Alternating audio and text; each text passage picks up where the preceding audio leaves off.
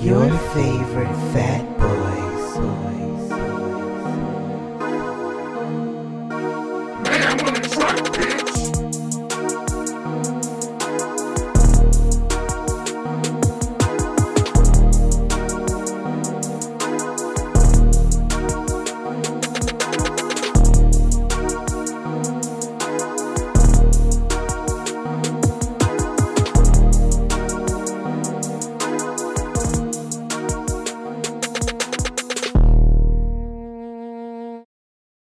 What's up, everybody's favorite fat boy, Jerron?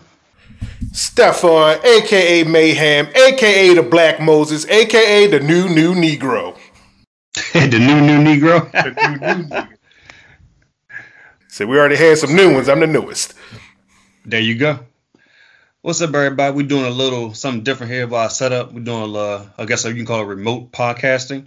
Cause Jerron just had ass surgery. You gotta tell everybody that. Edit that out. I'll Edit think that about out. it. Matter, matter of fact, start over.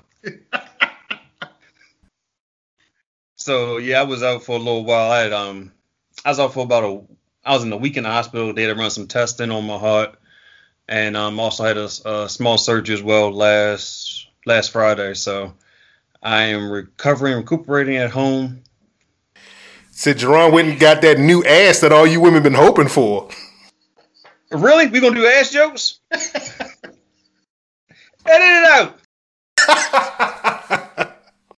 I had an infection in a very peculiar place. They had to remove it. So, and uh, yeah. But I'm glad. You know, I I didn't I didn't put anything on social media just because I don't like to. I keep I keep certain things to myself, of course, and I don't.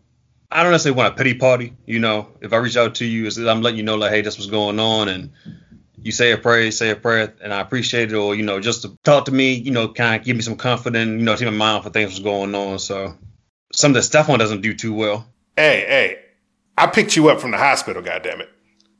You did. I appreciate that. But to tell you check on me. But did I follow through with it though? Did you? Well, I didn't check on you. No, you did. The answer I- is I yes. up- yeah, when I woke up, when I woke up from the surgery, I saw you did text me. So Yeah, the answer is yes. Thank you very much. I do my due diligence. I just sometimes need to be reminded what the due diligence is. 20 years of friendship. Hey, hey, you're gonna have to get over that. I should remind you. You're gonna have to get over that. All right, what we talking about today? So uh, today, I guess, is about it being the well, the- it's the 27th. We haven't done uh, uh, anything regarding Black History. Yeah, it's still officially Black History Month. Yeah, so so history, Black History Month. So I wanted to touch on the film Judas and the Black Messiah that came out earlier this month as well. Uh, we both watched it, so you know, I had a couple couple things I wanted to ask you, some things we can touch on to see how you know how the film was. So I'll give our review of the film pretty much, and what was uh, what we left with after we after watching it. Okay. Yeah, it was definitely, definitely a. I would- I would say it was a good movie. Said I, thoroughly enjoyed it, and you can definitely tell that was it Daniel Kaluuya he's trying to get that Oscar. Yeah, yeah, I, I enjoyed the I enjoyed the film as well. To piggyback off what you said, that he he selects. You can tell he's very selective of his roles. He, he's not just playing any old body. Right. And I think that helps him with like you you we seen him in Get Out. We seen him in a couple of other films after that, and it's like now he's stepping forward into that uh that male leading role, like that kind of like that that top pick conversation. Yeah, yeah. So, and definitely him and Lakeith Stanfield were going all in in this movie to portray these two real life characters. So what you think about uh Lakeith Stanfield performance in this? Oh, I mean, the the thing that I would always say about Lakeith Stanfield is he always falls into a role. It, he's always rather impressive to me. Every, every movie that I've seen him in, even from The Get Out to Sorry to Bother You, anything that he's doing, Atlanta, anything that he does, he always falls into the role. So he definitely encompassed the conflict that this particular character was having and doing what he was doing to save himself while actively being traitorous to people who was looking out to better people that his, life and his community. So yeah, I, I definitely was impressed with his, with his performance. Yeah, as an actor, I, I, I think he's he's he's a really good actor. Like I, I enjoyed him in uh what's the show in Atlanta. I enjoyed him in Atlanta, and I enjoyed seeing him in uh, different roles. I think when I see him do interviews, though, he kind of goes a little little far left for me. But I think that's just that he just showcases his personality. Oh yeah, yeah, he's a oh, weird person. in and of himself, he is a weird person, but his acting is always top notch. Yeah, so I don't hold that against him. You know, I, I, and his, his art is his art. Who he is outside that, that's who he is. I know a lot, I've, I've seen a lot of comments. People were saying that they didn't, they were upset at him. I guess you know either either for portraying such a good role, you know, or get sorry, getting getting giving a good performance, given what that that character who that character was in the movie. Right. And it's like you know, but that's not him. It's, it's just him acting. Well, you know that that's that's the sign of a good performance. Think of like uh, the kid who played Joffrey in Game of Thrones. I mean, before his character died in that series, people hated that kid because they hated the you know they hated the character because he portrayed that character so well, even though the well the character he played isn't indicative of the person because you played the role so well. Right. So yeah, that's understandable. That I mean, that's high praise right there. Yeah, it's a you know big big, uh, big form of flattery. I know it's, it's probably other characters I can't think of. Like um, I know you I know you didn't watch uh The Wire like that, but one of the characters on there he played a crackhead. His name was Bubbles. Right. And the actor who played him, they were at. He told a story about how he was at a, a HBO party and he met he bumped into Mark Wahlberg and Mark Wahlberg came up to him and said, "Hey man." don't you, you know, mess this up. You know, you got a good thing going here. You know, you got a second chance at life. You know, you better do right by it. And the, and the actor was kind of taken back, like, wait a minute, you really think I'm a crackhead? and he's like, you're not? He's like, no, I'm an actor. He's like, oh, I thought, you know, the, the, to them the show looked so realistic and they played such. Right. You know, put so much realism into those, those roles. Yeah, you had to be playing that role from personal experience because you did it so well. Right. Apparently, he must have had a personal experience as a crackhead, according to Mark Wahlberg. According yeah, to Marky Mark. So, what was a big takeaway that you got from from the film itself? Did you did you uh, learn anything new uh, regarding maybe the Black Panthers or maybe something about Fred Hampton? Well, this is a topic that I've thoroughly researched years ago, so nothing was new to me. Now, granted, because this is a dramatization of events, they definitely put in a more personal touch into the characters that you wouldn't really get from reading history. So, you know, there was that. But as far as the Black Panther Party, Fred Hampton, this particular incident that occurred, this was all stuff that I had researched many, many years ago. So nothing was really new to me. Mm-hmm. Well, I would say for me, I knew I knew a little bit about Fred Hampton. I knew a little bit about the Black Panther Party what's, what's his name? Bill O'Neal. Bill O'Neal's character and what he meant to the what he meant to the party. That was all new to me. So it, it was it, I, I, enjoyed like you know learning more and then also researching more right. about what the the Black Panther Party you know did more because I think just like the what I knew back like, on top of my head was that they were uh, providing you know breakfast and lunch to the to the communities for the children there. Yeah, yeah, they had you know daycare programs, community right. outreach. They were doing community outreach. Yeah, so that was that was uh something that I was like, oh, okay, I didn't I didn't know that. And for me, when I I want I want to give I want to like learn more about certain parts of our history, but that also makes me a little upset because it's like they, they, you know they take stuff away from us. Either they they they killing us or they they throw us in jail for something petty. And you know, it's things like that, and you're like, you kind of, it's like, if we're trying to uplift our community, why is that such a problem? I mean, think of it like this way. At one point in, in our history, in the history of United States of America, Martin Luther King, according to the FBI, was the most dangerous man in the country. Right. The man talking equal rights and treating black people and all minorities with respect and equality was considered the most dangerous man in America. So anybody that's looking to unite the people and uplift and ch- uproot the status quo, the social norms, is looked at as dangerous and they need to be stopped. So when black people want to do it within their communities, they need to be stopped. I mean, if you look at the history of America, the amount of race riots, I do quotes because they were just massacres of various groups, various minority groups by white people because they were having a, a come up. It's ridiculous. There are just several, several, several, several, several times that this occurred. Yeah, absolutely. And to know that you know Fred Hampton, he was only 21 when he yeah. was when he was killed. I thought he was I thought he maybe like 20 to 23, but he was a fairly young man. Yeah.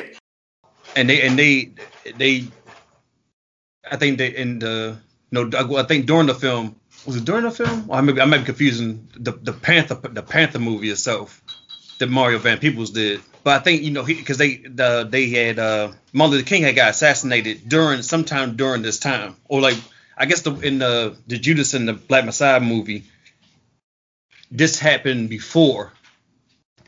Yeah, it happened before. Like he was assassinated before the, the like he started like kind of like on his uh revolutionary rollout. So you have you have Martin Luther King that's been assassinated, Malcolm X got assassinated, yeah, and now they're, they're now they're targeting you know Fred Hampton because they don't want an uprising pretty much. Right. Yeah, it said the worst thing that the powers that be can have are the dregs, the dregs of society, uprising and looking to have a better way of life. Because if I if I have you in a position where I can exploit you for everything that you're worth and I don't have to offer you anything, I don't want to change that. Hmm. One thing that one thing I liked about the one thing that stuck in my mind about the film is that uh, towards the end when they the, the crowns had offered him well gave him some money to kind of go you know to flee the country and go somewhere overseas. Yeah. And I don't know how much it was. It might have been maybe ten grand or so. But they offered him this money and they were talking about you know what they you know how they're gonna get him, you know, pretty much you know out of the country and everything like that. And he he's like, no, ain't no point in running. You know, he said, well, I said it's a five year bid. I can do that. He did two and a half years, I think. You know what, what you know, I think what the film showed. And then he gave the money to one of his comrades and said, you know, go ahead and open up the medical center. Right. Yeah, I, I was just like, because that was a very selfless act. That like, you have your your woman who's, who's pregnant about a well I think she gave she gave birth like maybe like some so many days later after all this had happened. But it's like do you know you know do you risk going on a run or do you just go ahead and just do the time because it's just you today they're going after to do the time do the do the five years but you know that in that five years you're gonna have this medical center up and running it's gonna help a lot more people than versus helping you and your your child and your and your woman Right, because the fact of the matter is, if you go on a run, you're going to always have to be on a run. It's going to be hard to be the the front runner of your movement if you have to always evade the police and evade the U.S. government. So, you know, that was just a conscientious decision that just made the most sense. Yeah, so it shows you, you know, he was a one. He was a stand up guy. He was he was smart about his decisions because he knew what he what if he did ultimately affected others around him as well. Right and it's, it's like kind of what my, my dad always says it's a ripple effect. Like you said, if you want to run, he's going to always evade the police. But he do the five year bid, you know where he's at. You know that okay, he's, he's serving his time. You know his his his woman, his his child are you know safe for the time being. They're out of harm's way in the sense they're not they're not being talking about the police, of course. Right. So it you know that was just a, it was like okay, it made you it made it made me see him in a in a in a in a in a light like okay, like he wasn't just you know it wasn't all show. When he wasn't speaking those rallies, you know, he also stood when when he was just by him when he was around his comrades, he was still the same person. Yeah, I mean, it, just not even from the dramatization of the movie. Just if you understanding the history of Fred Hampton in and of itself, that was the kind of guy that he was. That is what made him very dangerous. Living your truth and preaching the life that you're living. Hmm.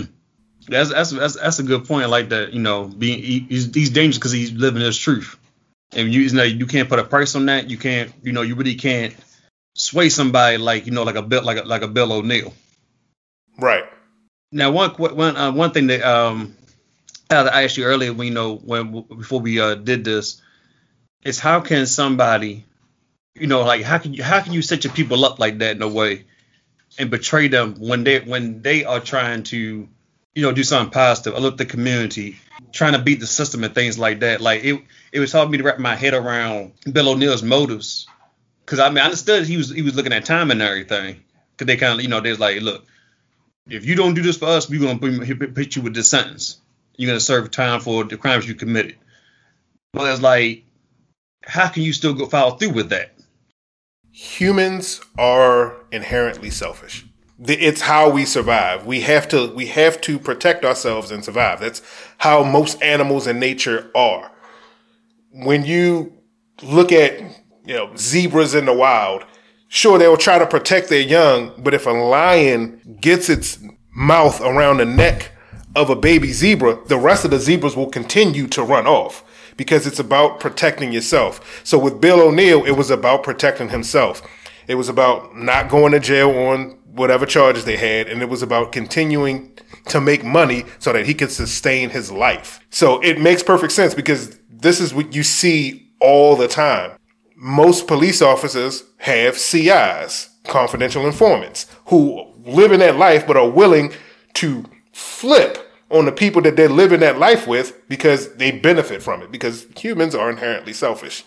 And we have to look out for ourselves because if we if i look out for myself and i continue to survive then i can continue to do more. Now granted you will have the outliers who are all about building up the community. I want to out, i want to outreach. I want to make sure my people are doing very well. But that is not really the norm per se no, it's not because and also this is I think this is also depicted in a lot of like cop dramas.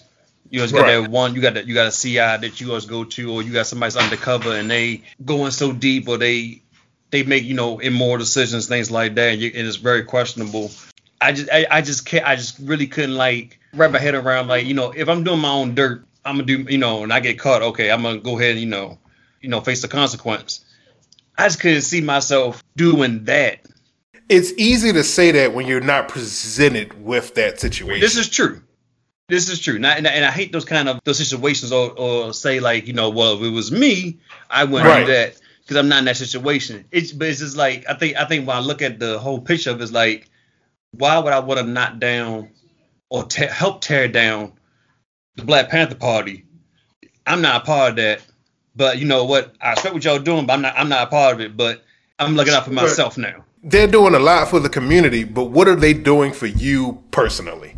All right, we are feeding these kids, we are uplifting this area that we working in, but what are they doing for you personally? I still have to go home. I still have to live in squalor. I still have to live in a dangerous neighborhood that's, you know, outside of the area that we working in. What are they doing for me personally that would make me want to not flip on them if given the opportunity. Hmm. Yes, that's a good point. What, what you know, what are they doing for him? And one thing, I, one thing I remember about the film is that when they had that scene where they had a shootout with the police, you know, right. he said he's going up to the roof and everything, and he did, and then he he came back down, and then the the woman and the man they were uh, they were shooting out the window. They eventually get locked up and everything, and you don't ever see you don't see them for the rest of the film after that. But it's like it's like but if but if they had given the opportunity to to come back in there, they probably would told somebody like, hey, we can't trust him. You said if you you know just the semantics of the scene, they would not have known. Said maybe he was able to get away in within the shootout, but they were inside the building, so they didn't. So it, you know they wouldn't have had all the information to say that oh yeah we can't trust him. Sure. So a last question regarding the film. Well, probably one more. Have you ever gotten, you know, angry or upset learning about a history watching these type of movies? Not so much from watching these types of movies, but from learning about history. The further back you go in history, especially in American history, in concerns to blacks and other minorities, because the native indigenous people had a bad way to go. And you look at the amount of death and destruction that was forced on specific groups of people for the advancement of this country, it can it it made me extremely angry. And that and you don't get a lot of that because a lot of those subjects don't get touched on in movies. There are a few movies like Rosewood and, some other ones, you know, like Roots that touch on a lot of this stuff, but there aren't enough of them. But when you read history, and I've looked at a ton of history because I always had a thirst for knowledge, and then you see all of this stuff. Yeah, you it definitely made me angry quite a few times. Yeah, it makes me upset too, and I, and I found myself like getting upset about more so how they treat. It's like how, it's pretty much how they treat us and ha- have treated us, and it's like, well, why? Why? You know, a- after 400 years of slavery, you you okay, we're free, but you don't give us no no kind of support, and then you give us Jim Crow, and then you segregate us, and you- then we have to fight for civil rights. It's like, damn, like we we did, you know, you took us from our land, you enslaved us, and we're not asking for a handout, but it's like, can we have something to kind of, you know, to, to build our own? You know, and the more I learn about the history, it just like I try and like certain instances, certain instances that may happen, that may have happened in my my my you know my employers over the years. I try not to look at that, or that's a racist, that that, that may be racist, or you know they might have overlooked me because I'm black. I try not to look at it that way when it happens. But when I think about certain instances, I think about, well, dang, you know, maybe maybe what's hidden racism there. It just makes it makes me think more, you know.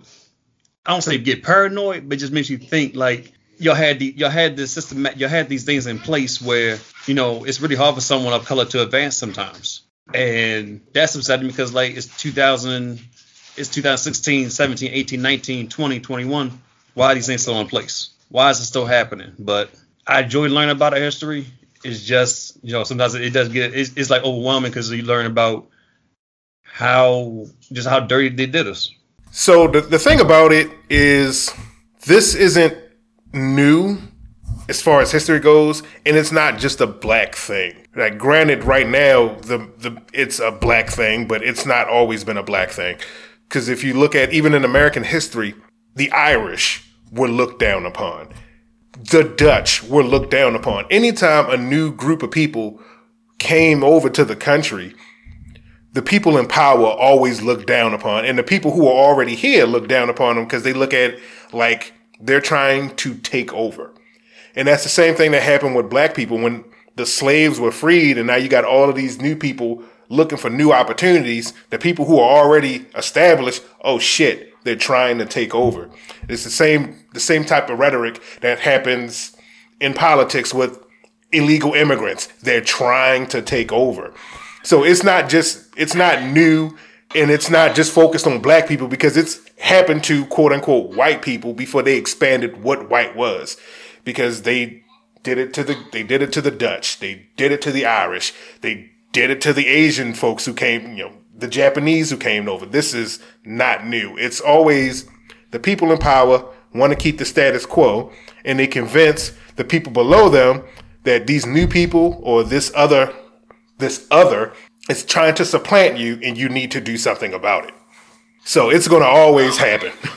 so I, I don't know at what point in time when it's not going to happen, but from way, way back in history until now, it's constantly happened. So I don't ever see it changing. Unfortunately, Right. this this type of movie would you watch? I, I know I know you're probably gonna watch it again, but I guess like how soon would, would you watch it? I mean, I always watch these kind of movies. I'm I'm a, a huge cinephile, so this type of movie, you know, bi, you know, biopics, hit, you know, movies about history. That's the kind of shit I love. Because again, one of my favorite genres of books that I like to read are his, historic nonfictions. So this kind of movie just kind of resonates with me. Yeah, I, probably watched it uh maybe probably like in a couple months because I did watch the PBS. Uh, Yeah, Eyes on the Prize. I, yeah, I saw that when it first aired many, many moons ago. Yeah, I went. Yeah, I, I went back and tried and found it on YouTube. It's it's a that that part of it is I think it's 30 minutes. I don't know how. I think it's like part. It's like a huge. Yeah, yeah. There's tons It's of kind of broken into parts. yeah. Yeah, so that's that, what this one part of it is like maybe like 30 minutes long, and they just talk to they talk to Bill O'Neal a little more, and you know get like kind of his perspective on things, and they touch a little bit more on like the some of the overall events that happen in the film itself. So I would recommend you know anybody that if you can find it, you know watch it. It gives a little, a little more insight to Bill O'Neal itself, like post Right, Fred because they death and everything. because they did interview him directly. Yeah. And I didn't know he and I didn't know he um he had he had killed himself after the that documentary that Yeah, that was actually. I mean, I knew that he killed himself, but I didn't know that it was directly after the documentary had aired. That was some new information for me as well. yeah I thought that was crazy. I, you know I, I guess I don't know I guess it might have been I guess guilt written you know because he what he you know he, he what he did for so long and I don't know I don't know if he got hate mail on that or people found out about what he did things like Yeah, that. Yeah, I mean, a- after that documentary, all of that was going to come out. Who knows what would have happened anyway? Yeah. But uh, a good film nonetheless. I'm glad he was able to put. I'm glad that you know this type of film is, is, has come out, and I look forward to seeing what else Daniel uh, Kaluuya Kaluuya will do next. Right. You know, give, giving us a good performance. So on a lighter note, since uh, you know we're talking about we're talking about films, I uh, sent you a question. You know, name your five top black films, and you know one being comedy, uh, one being action, three being autobiography, four being a hood classic, and five being a romance. See, when when I first read that question, I started to think. I mean, what you mean by black film? Is it just starring black people? Is it black directed? So what what makes a black film? Oh, all black cast. Okay, just a black cast. All right, all right then. All right, then my li- then my list is going to shift slightly. Okay. So I'll, I'll go ahead with the first one. So the my so there's no there's no no particular order. But Right. just I was just thinking like just like like what's your favorite? I guess like your favorite uh, out of all these uh, of these topics here. So my favorite comedy, uh, it, I would go with Life, okay, Martin Lawrence and uh, Eddie Murphy. okay. I mean, I like Life. It's pretty funny, but it definitely wouldn't be in my top for a black comedy. You have For that one, it was a it was a toss up between Coming to America and I'm Gonna Get You Sucker, and Coming to America kind of edged it out. So Coming to America, really yeah, okay. I, I thought I think Coming to America is an easy answer. A It's- great, I mean, a great film. it's fucking hilarious. Yeah, a great film. I just think it's an easy answer for a lot of people to say, "Oh, oh what's, oh, the what's the best black comedy?" And you either gonna say you're gonna say Life, you either gonna say Coming to America, I get you, I'm gonna get you Sucker, or Harlem Nights. I think one of those four somebody gonna say. Like I said, for for me, life wouldn't even be in that running. Yeah, I mean, it's, as funny as it is, it's just, as far as best black comedy goes, there's just so many others that trump it. First, of all, eh, Life is one of the best films because the fact that they actually have an, a, a, a big uh, they have a big cast of a lot of funny people and everything it works. I mean, you can say that about Harlem Nights. Harlem Nights had damn near every black comedian there was at the time. Yeah, I think it's just, it's just, it's just, it's just personal preference at this point. so again, so th- th- th- that that said that rubric doesn't hold anything because you can say that about most of the black comedies. All right, let's move on to the next one. All right, so action, I got Blankman. Okay. Oh, I, I love Blankman, but for for action, I would have to say New Jack City. Okay.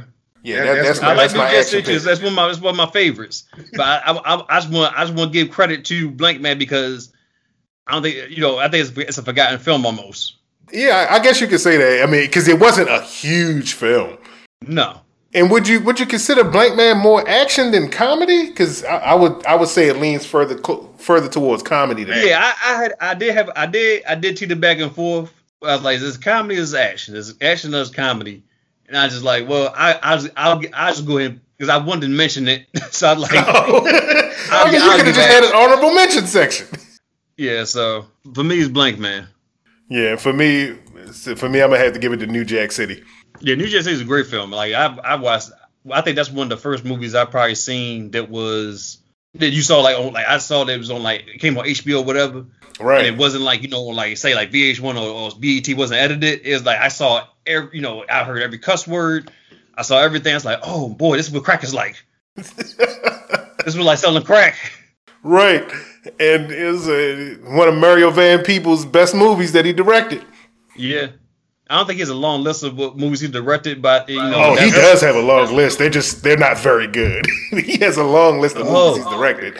They But just a lot, lot of bad ones in there. yeah, yeah. It's a lot. It's definitely a lot of B movies. Like Solo.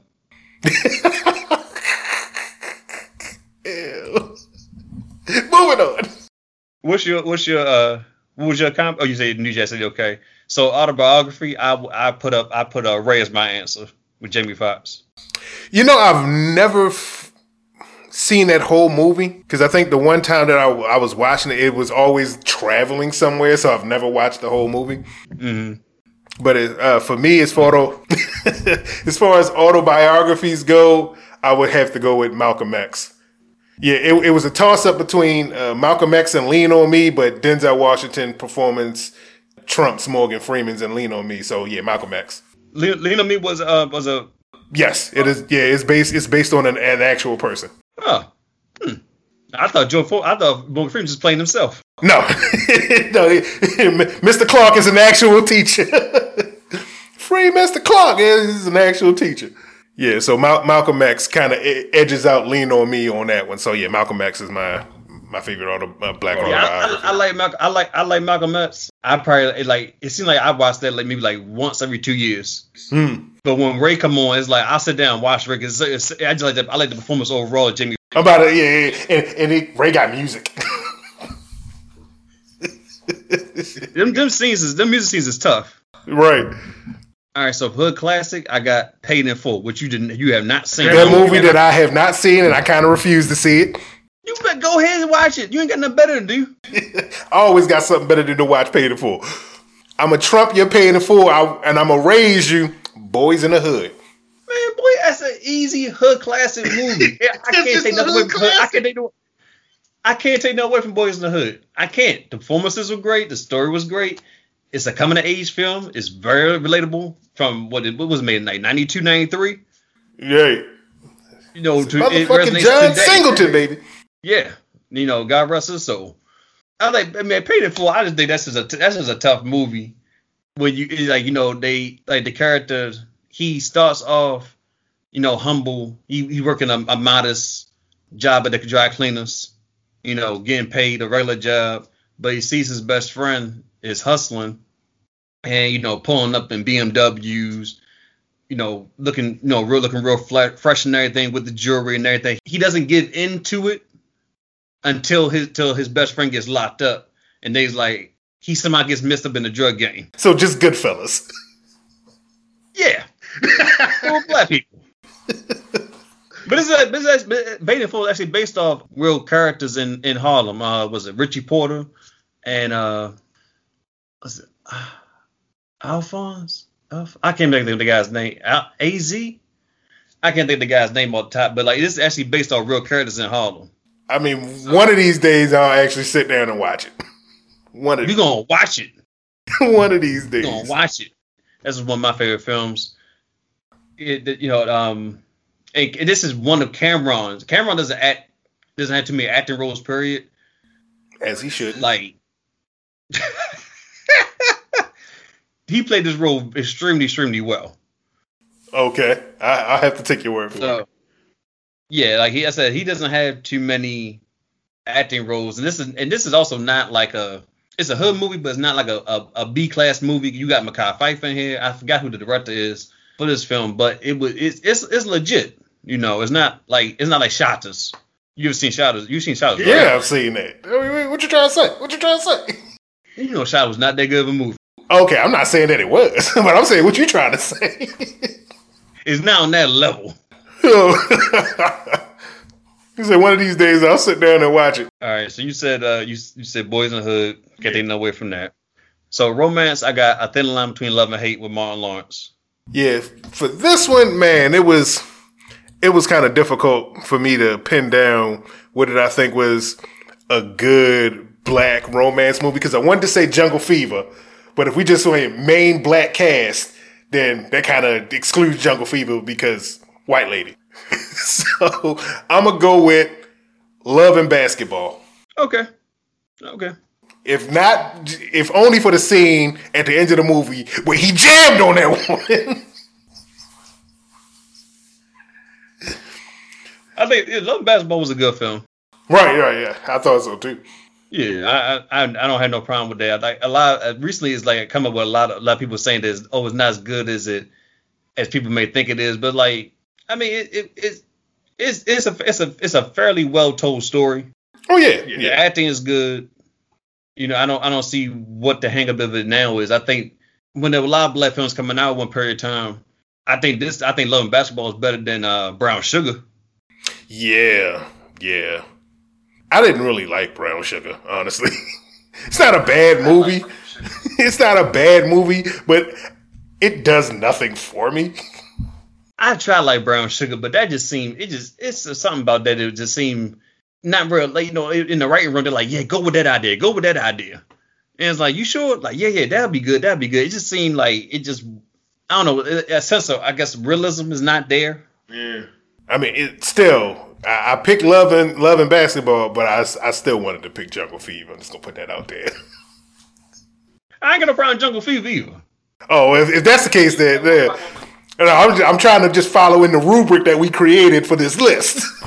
So yeah, Jungle Fever. That's that's you wanna. You know, I I have no problem with that. You know. Oh, I, well, the Jungle Fever it is. Between Love and Hate. A Thin Line Between Love and Hate is just one is uh I, I I think it's one of Martin's best one of his best films, and you know this this story is I think it's something that you know you you can is a is a timeless story. You know, guy's a player. His old his old love interest comes back into his life, but she's not giving no kind of play. So he's kind of waiting around to see, you know, if he has a shot or not. In the meantime, meets this woman who is a challenge for him to kind of get. He ends up, you know, swooning her eventually, but then he brushes, you know, brushes off or cuts off, to, you know, to pursue the, the love he really wants. And then he ends up, you know, breaking her heart, the woman before, and then she, you know, pretty much wants to kill him and ruin his life. Well, you know, single white female type situation. Right.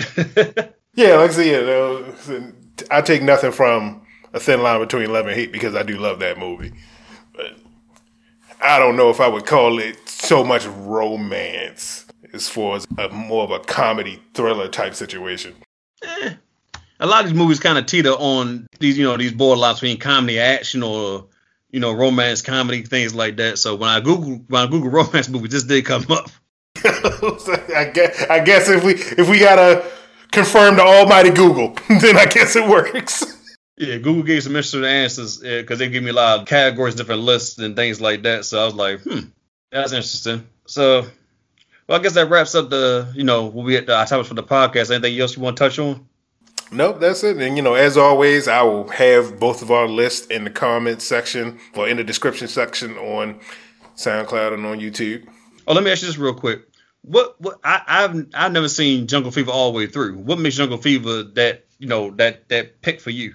One because it's it's for me it's a rather endearing flick about going against social norms to be with somebody that you want to be with. Because again, the whole premise of Jungle Fever is the fact that you know a lot of people get upset when black men go after white women, especially in the black community. So it, it, it's really endearing just going after the thing that you want, regardless of what the rest of society says. No, you shouldn't be doing it. And it is an actual romance movie. Oh, Shade, Jay. we definitely can revisit this on, a, on, a, on another day, and you know, break especially that part about you know conforming to society, especially about black men dating white women. Right. That, that's definitely a topic within itself. Yeah, definitely. So, we'll go ahead. What's it? Sign us out. All right. So that's the show. And as always, you can check us out on YouTube, SoundCloud, Google Music Play, iTunes, and Spotify. Yep. Thanks for watching. Thanks for subscribing. If you haven't subscribed, please do subscribe, comment, like, and share.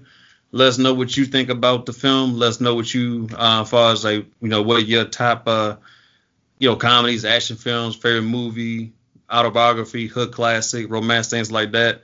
You know, we we do respond to the comments when we see them. So That is correct. That's the show. Peace out. peace.